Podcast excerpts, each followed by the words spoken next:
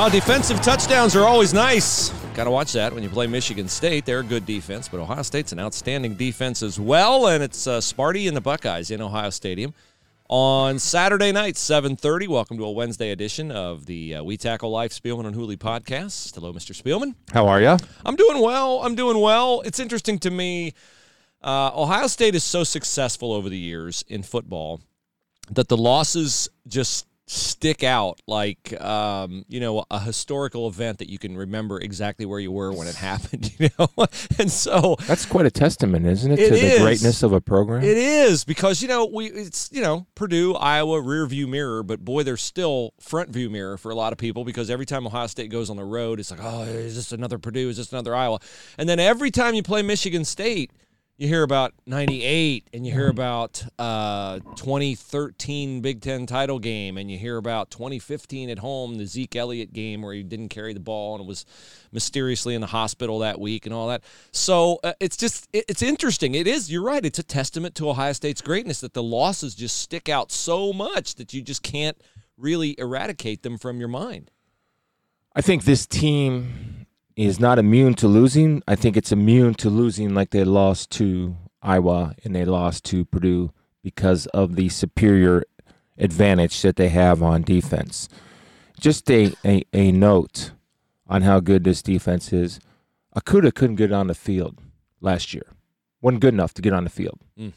Right? Well, he played, But, uh, okay. he wasn't an impact player. No, wasn't a starter, was he? I think he was a starter. I thought Kendall uh, Sheffield Bill and Sheffield, Arnette. Damon Arnette. Yeah, I mean he was in a rotation. Okay, More he's in. Okay, but he, player. we're talking about possibly the best corner in college football. Yeah, he's pretty mean, special at. Nebraska. You know, and Arnette's probably going to be a first rounder. Yeah, yeah. And, and so, in the way that the that front nine is playing, Mark Dantonio had a great quote uh, yesterday. Well, he's in uh, actually a funny quote from Coach It was a Dantonio quote that I rarely think of Chase Young in the human form. in the human form. Right. oh man, with when I see the when his when I see his uh, uh, dreadlocks or, or braids coming out of the back, I, I keep thinking of like he's like a predator guy, man. Exactly. He's Yes. the predator. That that and that's a great nickname for for a great pass rusher in the visor and all that. If he has a visors on or something like that. I um I talked to uh, I was up in New York and I was speaking to some pro personnel people up there, and they are enamored Oh man. with Chase Young oh man. enamored and I and I said, "Is he better than Bosa?" And they said well, they didn't even hesitate. Really? They did not even hesitate. yes, now I think that is yes. huh? I, I well yeah, and I think I have to think about that. I think they're a little bit different uh, type of player. We need to differentiate which Bosa we're talking about. uh, well, I think they're the Nick right now. Okay. I, I, they're they're different types of pass rushers. I mean, Chase is pure athlete and speed off the edge, where uh, Joey and Nick are both probably a little more polished technic technically or technician wise, using their hands and things like that. And I don't know how. I mean, right now Chase is just superior to whatever matchup he's created. Now, granted, it's only four games. They're going to get Five uh, games. five games in. Excuse me, and they're going to play better competition. but he, it's just fun for him, and fun for me to watch him play. Here's the thing about Michigan State. There's always been, and you've been around this your most of your adult life, Bruce, and you know this. I think you agree with me on this. That Michigan State, out of all the teams in the Big Ten, walk around with the biggest chip on their shoulder, and they use it to their advantage. They do. Yeah. I can promise you that Michigan State will not be intimidated by Ohio State. They believe that they can play with anybody. It'll be the best challenge or the toughest challenge that this Ohio State offense has received against a pretty good Michigan State defense. And the only way, if I'm Mark Dantonio, and I, I said this on our last podcast, I'm saying it again. I'm meeting with my coaches. I'm not telling my players this. I'm telling my coaches this. Look, can't make mistakes. We can't help them in any way. We can't have untimely pen- penalties. We can't have drop passes for first downs or drop passes for touchdowns or drop passes to put us in field goal position. If we do get a chance to score, we have to get every point that we possibly can. Then on the other hand, on defense, we've brought, probably have to win legitimately, maybe plus three at the minimum, plus five at the maximum to win this football game in turnovers, because I think Ohio State is that much better. But the one thing going in, and I, and and this is Coach Dantonio's style. I mean, he's not. He's going to be angry. He's, he's always angry, but he's not going to let his guys be intimidated by the fact that they play Ohio State. He does a great job of getting them to believe that they can beat Ohio State, and I think Mark Dantonio has beaten Ohio State more than any other team in Big Ten. As Uh, much as uh, as well, he's beaten Since- Ohio State. Uh, the game we forget about is the year Luke was the coach, uh, where they had Kirk Cousins at quarterback and they won ten to seven in the stadium. He beat Urban twice, and the only guy who did that, uh, other than uh, Dantonio, was Dabo. yeah, that's true. And so Nine nine losses for Urban, two to Mark Dantonio. That's Big amazing. title game, and uh, of course 2015. And so he- the guy can coach and he gets his guys to play. You might not like the style that they play, but it's their style. And the thing I like about Michigan State, and I've always admired about Michigan State, they, and like Wisconsin, they know who they are and they do not go away from who they are. And they recruit to who they are. Well, to your point about their inferiority complex, I mean, they get a double dose of it because uh, a they're uh, second fiddle in their state to Michigan. Michigan's the royalty program, not necessarily in terms of results lately, but you know, in terms of Tradition, history, yeah, tradition, fan history. base. right? Yeah. Sure. Uh, so there's that. Uh, they don't like being Michigan's little brother.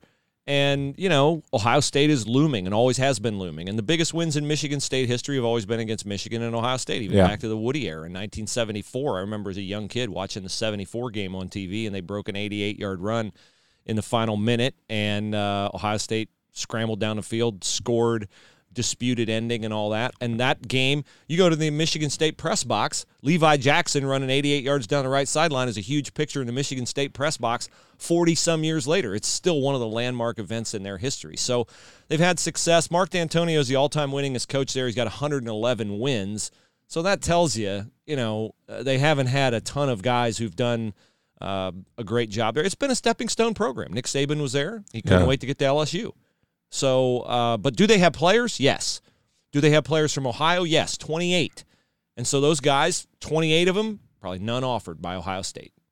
And so when you come into Ohio Stadium, you're loaded for bear uh, with an I'm going to show you attitude. and all of his guys are tough guys and they're physical guys. That's what I talk about where he understands and knows what he is as a coach, knows what he wants as a team and recruits to to those uh, traits.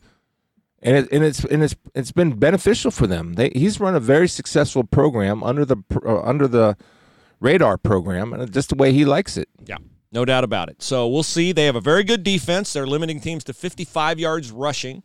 Uh, I think Ohio State's actually a little better than that.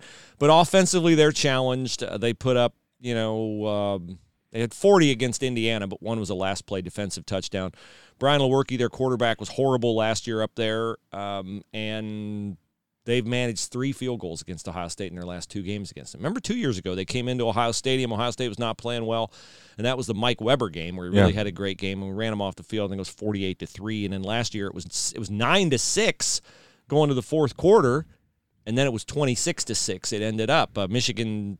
Michigan State's defense was just on the field all day Yeah. long and finally ran out of gas. And that's what, as you alluded to, they can't afford to do Saturday No, night. They got to make team. first downs.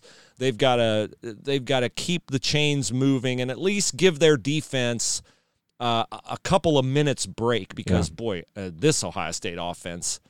The thing that I admire about this Ohio State team to this point in time is, and I I said it to Ryan Day yesterday. I had an exchange with Ryan Day yesterday about how do you read your team pre kickoff?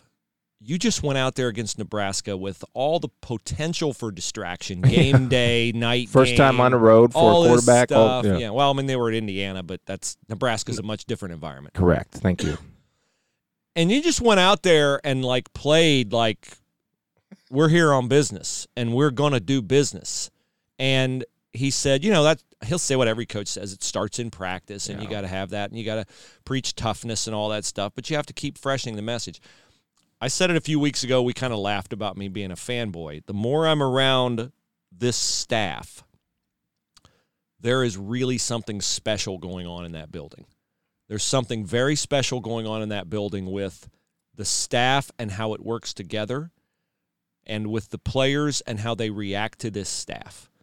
And um, again, it's very difficult to describe what I see with this team without people taking it like it's a criticism of what was there before. It's not meant as a criticism of what's there before. It's simply analysis It's of what's, of doing what's different about Right. now. That's all it is. It's analysis about what's different now. I would say generally, Urban Meyer and Nick Saban coach the same way, run their programs the same way, and or a lot of similarities. And no one can argue with the success of either man. You put the Mount Rushmore of college football coaches up there. If they're not on it, they're in the conversation. And so I'm not saying Urban did it wrong. I'm just saying that Ryan does it a teeny bit differently, and his staff is extremely impressive. Uh, Jeff Hafley, his defensive coordinator yesterday, talking about why the staff performs for Ryan Day. I find this very, very interesting. I think it all starts with Ryan. I think the he lets you coach. Um, he really lets you coach. He, he doesn't he doesn't often tell you exactly what to do. He'll guide you. He'll give you suggestions. He'll give you ideas, but he lets you do your job. And to any assistant, that's probably one of the most important things. The other thing is he does, which to me, which a lot of people probably don't even realize, he respects our family and our time so much. And in this business, that's very rare to have a head coach who truly respects that. What do I mean by that? Like you guys could see my daughters running up and down the hall anytime you want. My wife can come in here and feel comfortable anytime she wants.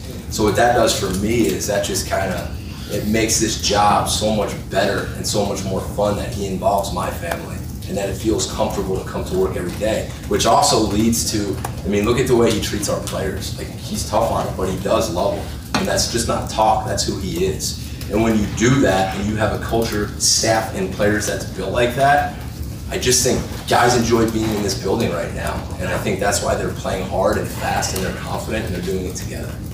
I have no doubt everything he says is true. Mm-hmm. I do think Coach Tressel was open to families being over there, and I think Urban was open to families being over there, and uh, that's how you have to run a program, in my opinion, because of the time demands of the job and coaching, Right. especially in season. And so I always respect coaches that are. I'm sure not all of them are like that, but I when I was working college football, I used to see the coaches' kids and families and wives around there all the time which is uh, I think im- important. I, I agree with Jeff.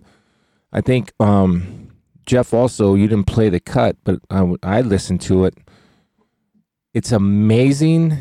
This is him. The amount of talent mm-hmm. that he's come in to coach. He was very complimentary of the talent. He said the talent they've recruited and I will say this until the day I da- die. The number one aspect for winning in college football is recruiting, recruiting, recruiting. Yeah. When I'm hiring an assistant coach, I'm going to make the assumption that X's and O's, he knows what he's doing because everybody's kind of running the same thing in college football. What kind of recruiter is he? Can he go in and win on the road? That's one of the biggest evaluations I would make when I'm hiring an assistant coach. But everything is great when you're winning. Yeah. There's nothing like a locker room when you're winning. So everything is great, right? That and everything is magnified when you're winning and everything is magnified when you're losing Yes. and that's that's the reality of the situation. I do know this. I think Ryan lets his coaches coach. Uh, I think most coaches do. Uh, that's on the defensive side of the ball because he's not coaching the defense. He's hired guys to coach the defense, so he lets those guys do their job. But when you're intimately involved with the offense and you're the main play caller on the offense, you're involved with every part of that offense. And that's not to saying you don't let your coaches coach. It's just that if he's going to be one 98% of his time is going to be spent on the offensive side of the ball, of course he's going to let his defensive guys do their job. Get out of the way and do your job. You're the ones that are invested in the game plan. You're the ones that work the individual drills. You're the ones that work seven on seven, nine on seven, uh, goal line, short yardage, blitz period. I trust you to do the job that I hired you to do. And I think Urban did that for the most part with his defense, except when he had sometimes guys have to step in, except when Sammy Watkins caught 10 passes. 18. 18 passes, and all of them were screens. And he said, that's never going to happen again here at Ohio State, Yeah. right? Yeah, I want to get into that uh, briefly because uh, we've got NFL to get to. Uh, but we do want to thank West Jefferson Plumbing and Heating for sponsoring the podcast. West Jefferson Plumbing and Heating featuring Lennox high efficiency products. If you're doing a new build, you need a furnace. West Jefferson Plumbing and Heating is the place to go. They'll give you up to hundreds off your uh, new install furnace or your replacement furnace. They also have uh, obviously uh, air conditioning nailed frontwards and backwards. You got a room in your home where you can't get the ductwork to, no worries. They have uh, individual units where they can air condition that room for you. Plumbing. The thing I love about West Jeff Plumbing and Heating, they're on time. You know, you don't want to sit around and wait and wait and wait. Guys, an hour late. That's not going to happen with West Jefferson Plumbing and Heating, and they service all of Central Ohio. 614 879 9606 is the number, and you can reach them on the web, westjeffplumbingandheating.com. You mentioned the Sammy Watkins game. There's been a lot of talk about this team playing a lot of zone defense. The reason Ohio State became a, an exclusive press man team, or almost exclusive press man team, was because Urban didn't want to see swing passes and being death by a thousand paper cuts. Mm-hmm. So is that the way teams will, if they have the talent, and I don't think there are any teams on the regular season schedule that do, but let's say we flash forward to a playoff game and it's Georgia, it's Alabama, it's Clemson, and they've got deep wide receiving cores and they've got fast guys out in the flat and they've got a talented quarterback, Trevor Lawrence, Jalen Hurts, Tua Tagovailoa. Is that how Ohio State could be vulnerable defensively? Why would it not happen again if they're playing zone a lot like they did back there's then? different types of zone that you can play. You can play one with two deep where you have five guys underneath. You can play three deep where you have four guys underneath. You can rush three and drop eight. And a lot of the zone defenses um, are determined and based upon formations of what an offense, and this is a scouting report, and this is where coaches earn their money. What do they like to do Mhm. in this formation, depending on down and distance? And when they call that play, okay, even though we're playing zone, you can show press coverage, and that's going to take the offense off of that play because if you risk being impressed, that could be a pick six the other way or minus yardage. So this is where the coaches determine their game plan on how they do it. Plus, you know, zone defense isn't what it used to be, except by the Bengals, which there's I'll get into that a little Yeah. bit. But zone defense used to be everybody drop to a spot and break on the football. That's not the case. It's everything's a matchup zone now, so it almost turns into man when you have a guy in your zone. And so there's different concepts that you can do, and that comes by game planning. If that that quick screen, for example, it's just a numbers game outside. Mhm. If you have more offensive players than they do have defensive players, or an even amount of blockers to their even amount of defenders, then you run the quick screen and hoping your guy makes a guy miss in open field. So uh, I don't think they'll be vulnerable because I think there'll be a game plan to uh, attack a team like that. But the, what allows you to do that, Bruce, is also that if you can win and and, and be a hold up against the run without putting an extra man in the box, which Ohio State has, has been more than capable of doing in its first five games, then you'll be fine. You know what was interesting where they were a little bit vulnerable, most teams are a little bit vulnerable. When did Nebraska have a little bit of success moving the football? when they ran that old school when they went back to 1980 Yeah. with fullback trap, Yeah. fullback dive, counter option, lead option.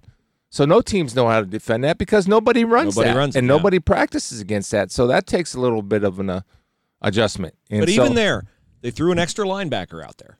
And I think about the adjustments they can make, and I think about the personnel that they have. You know, let's say they're playing Clemson and you got Justyn Ross, big tall wide receiver. Jeff is a big tall corner. Yeah. He can he can cause a lot of problems for people because you can't just out jump Jeff Okudah. You look at a guy like uh, Baron Browning gives you a different look at the middle linebacker than Tuf Borland does. So you got some versatility there. Malik Harrison's a big, tall, long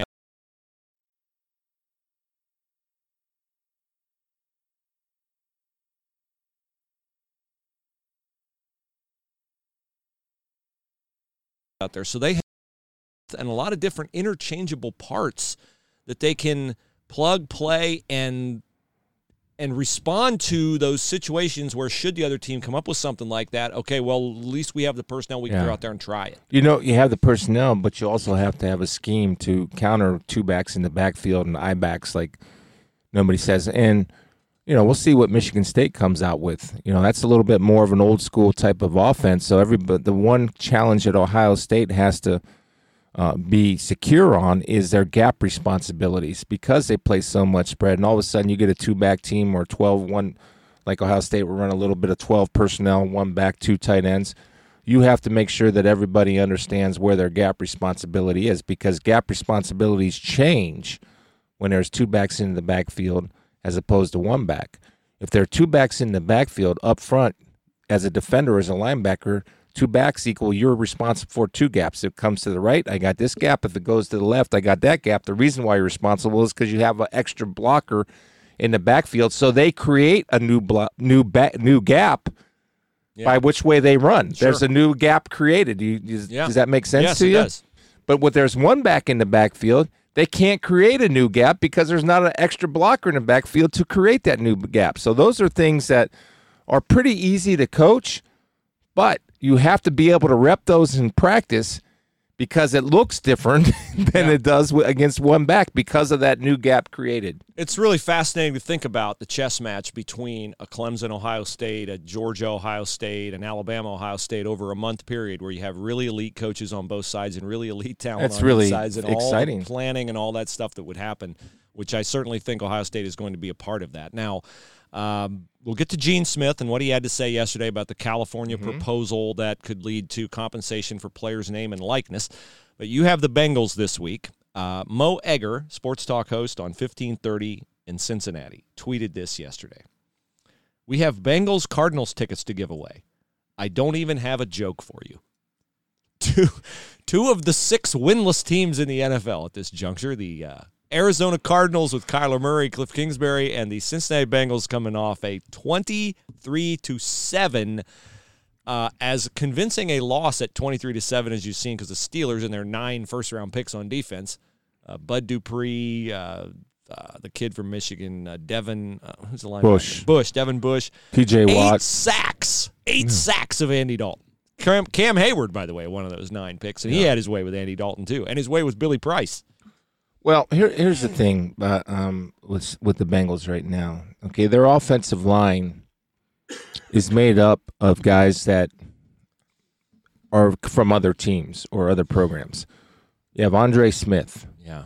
Okay, Well, he was from their program, but then but he went then left he went and back. to a bunch of different teams. All right, Cordy Glenn has been out with a concussion for I don't know three or four months. I don't know the significance of it. It must have been a very bad one. He's not playing. You have Michael Jordan, who's a rookie at offensive guard, and, and you know Michael is doing a good job for a rookie, but could have used some little more development. But he's hanging in there. Trey Hopkins, former Cleveland Brown, I believe, was he not? Or don't remember that, but a lot of Browns I okay, don't remember. I don't think Trey started out with with the Bengals. Bobby Hart. Bobby Hart, another guy that didn't start out Yeah. with the Bengals. They're cobbled together line. and, yeah, And and they're hurting because Jonah Williams, their number and, one and here's there. the thing with and they whiffed on two tackles a couple of years ago. They whiffed on Cedric Well, Ogbuehi and Jake Fisher. They whiffed. yeah, and the other guy, well, their number one draft pick is out. For Jonah. Williams, yeah. Jonah Williams, and then of course AJ Green is out, and so obviously it's it's not the Bengal team that they were hoping to take the field with.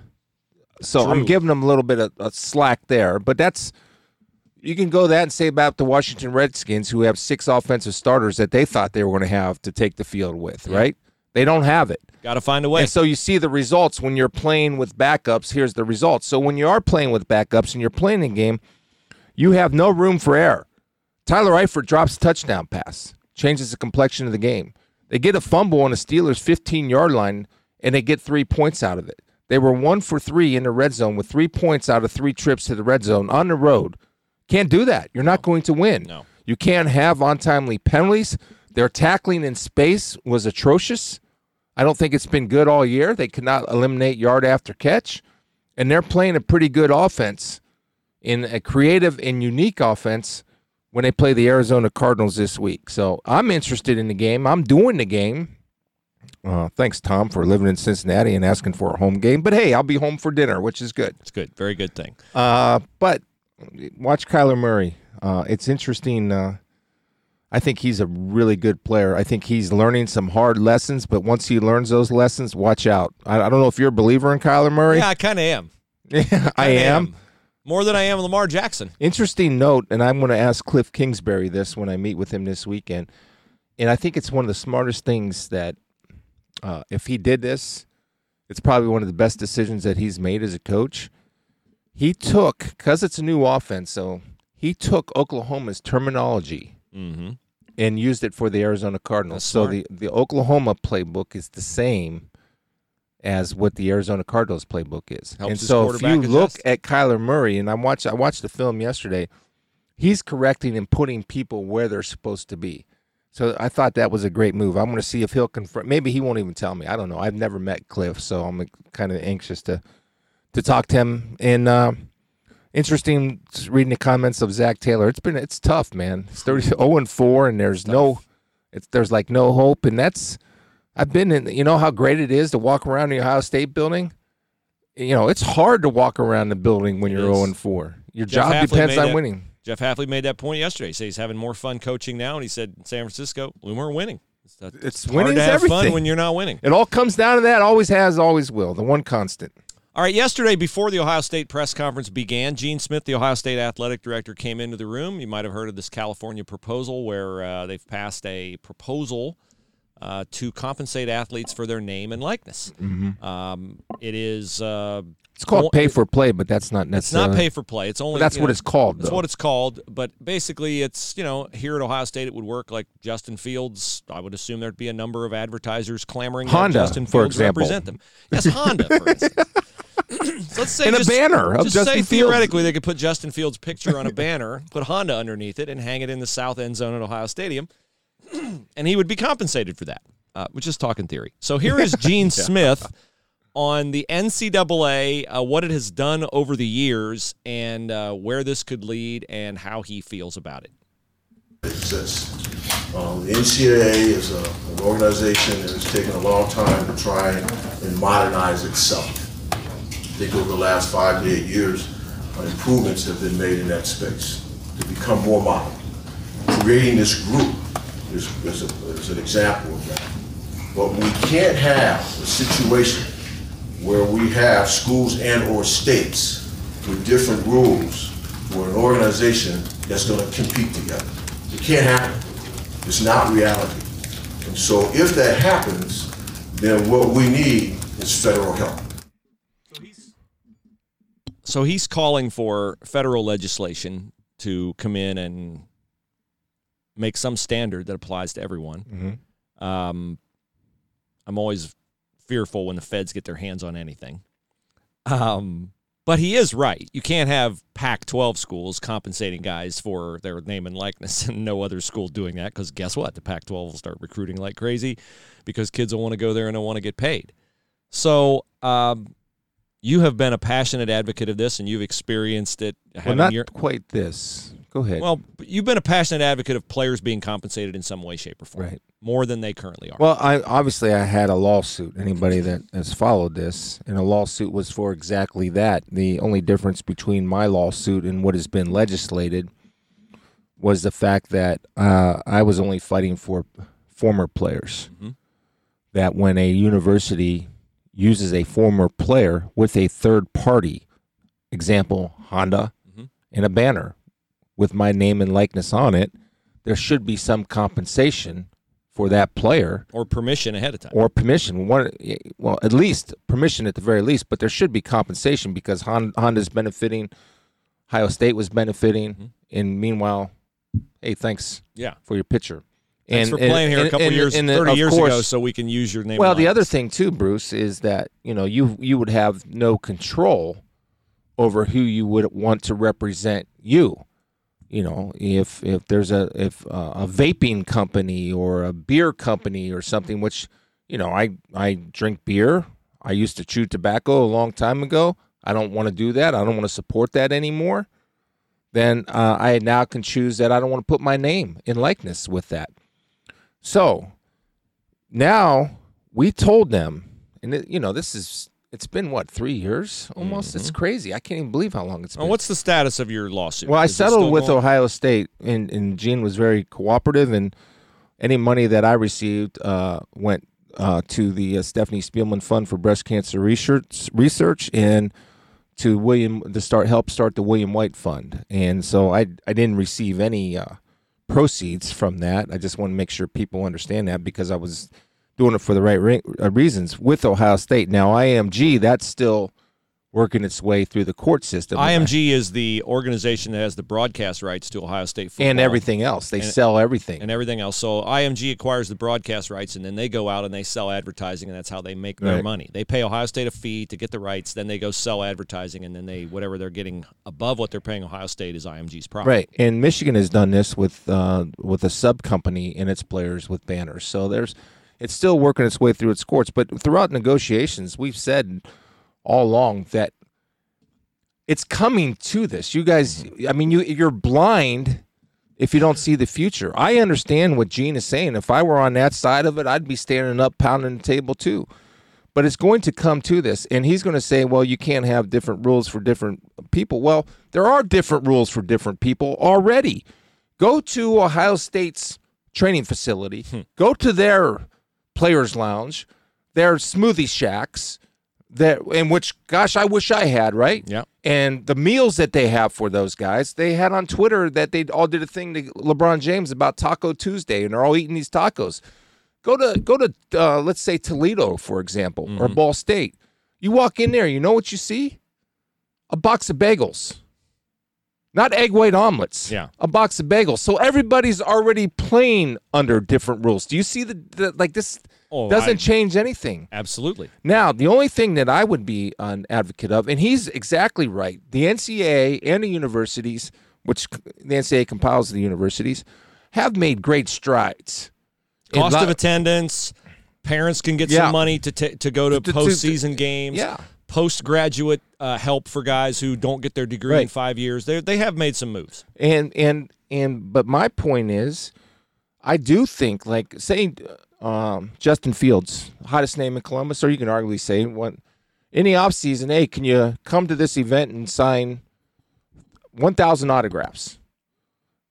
And it's a it's a for promotion we're going to pay you i don't understand why a guy can't be able to do that. I don't understand why if you're going to use my name and autograph and my image and you're going to pay me now what you can do what i would like to see done is that these kids say he gets 10 grand for doing that. Just say 10 grand right? Mm-hmm. You take that 10 grand now he can use he gets to keep half then he takes it and puts it into some type of trust fund or savings account for when he graduates. Then upon graduation we're going to assume justin fields is going to be signed in the nfl Sure.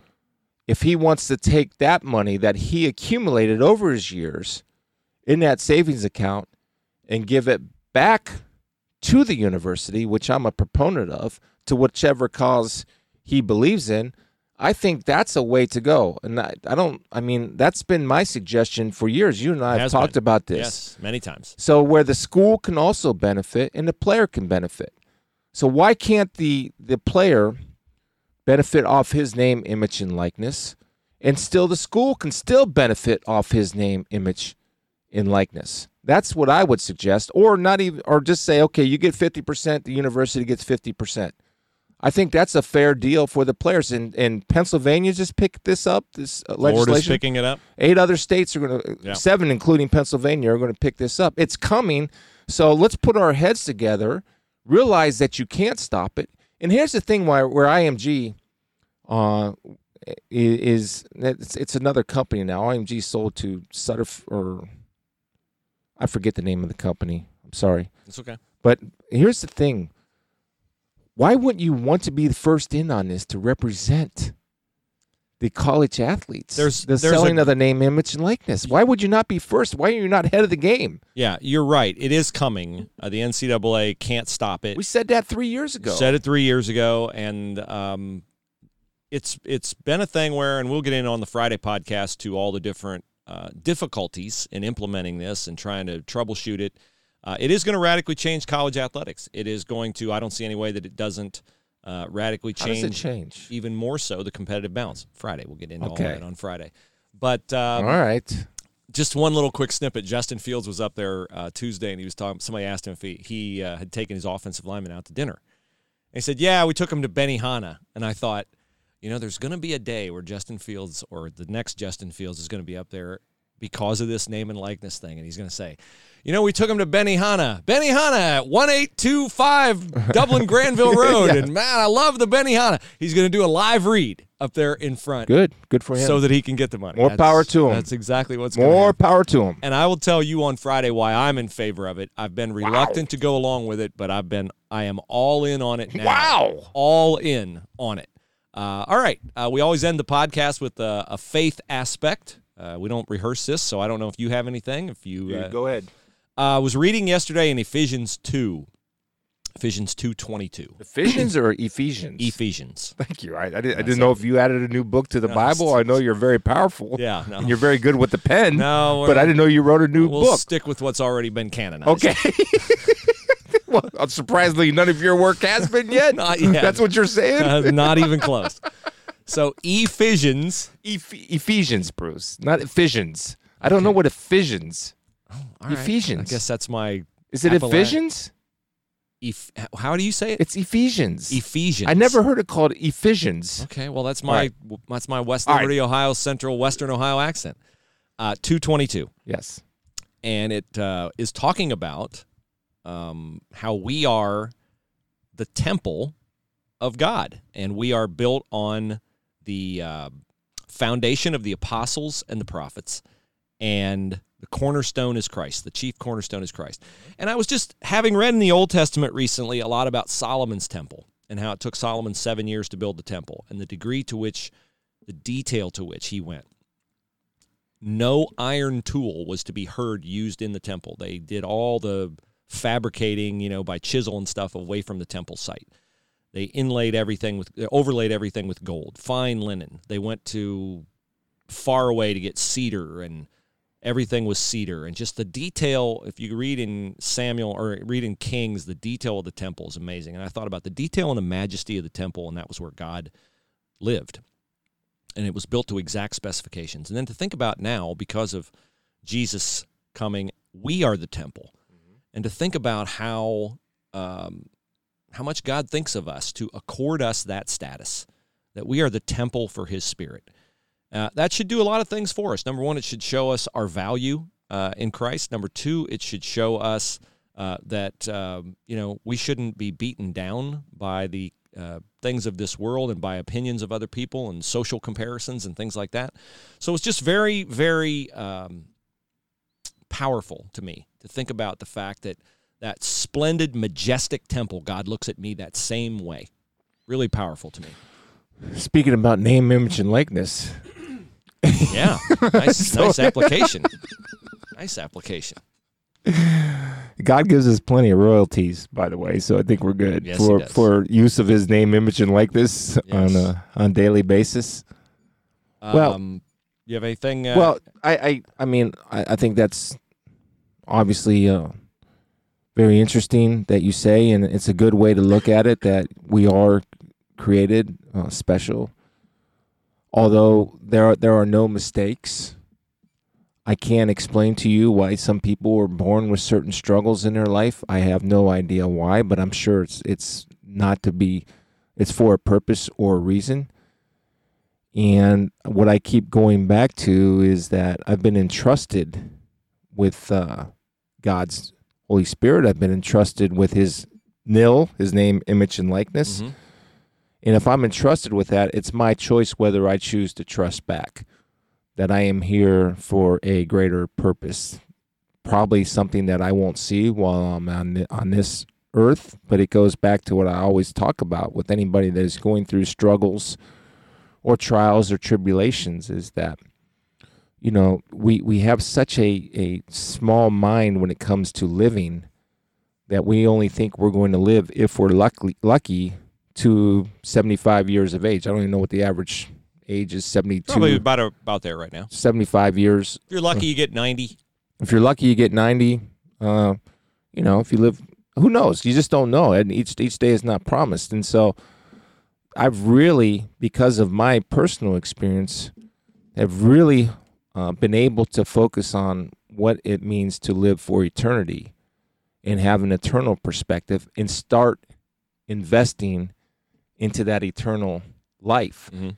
It's almost like, and I'm bringing it back to sports here because it's how I relate a lot of things. It's almost like when I was a player and when I was a young kid and I thought everybody could be a professional football player. Mm. All I had to do was put hot dogs and bologna in my pants and have our dogs chase us around the yard to work on lateral movement.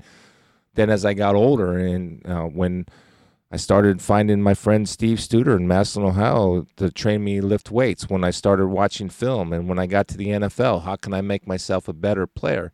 I was training myself for the future and practicing myself and, and investing in my future. So now, what I try to do on a daily basis is not only invest in my future in eternity by doing things that I think uh, uh, that God asks us to do, Mhm. but I try to do that with all my family.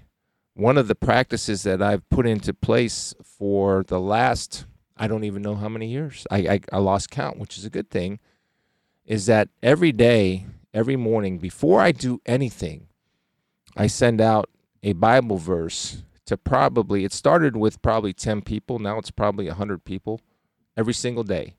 And I think I've had only one person ask me to stop over at least the last eight years. And so not only am I investing in my eternity, I'm hoping that I'm investing in somebody else to invest in their eternity. There's awesome. Great, uh, great way to start your day. No doubt about that. All right, we'll be back Friday with another edition of the uh, Spielman and Hooley podcast. We want to thank our friends at Flashes O Fun Photography, Senior Pictures, Pet Pictures. A great gift idea for somebody in the family. Extremely affordable. Book online, flashesofun.com, and they'll give you fifty dollars off. I just I had a Bible verse pop up on my phone, ironically enough. You want to hear what it is? I do. It's from 1 John two seventeen. This will be good. About love, probably. The world is passing away with its lusts, but he who does God's will remains forever. So I thought that was an appropriate close to what we just talked about. Absolutely. So thanks for joining us. Subscribe. Go to pleasereviewmypodcast.com. Search Spielman and Hooley. Your reviews help us uh, structure the show uh, and also help us with sponsors, which uh, that's a good thing too. That's the reality. Name, image, and likeness. There you go. There we go. Mill. right. Talk to you again on Friday. Thanks, everybody. Nyet.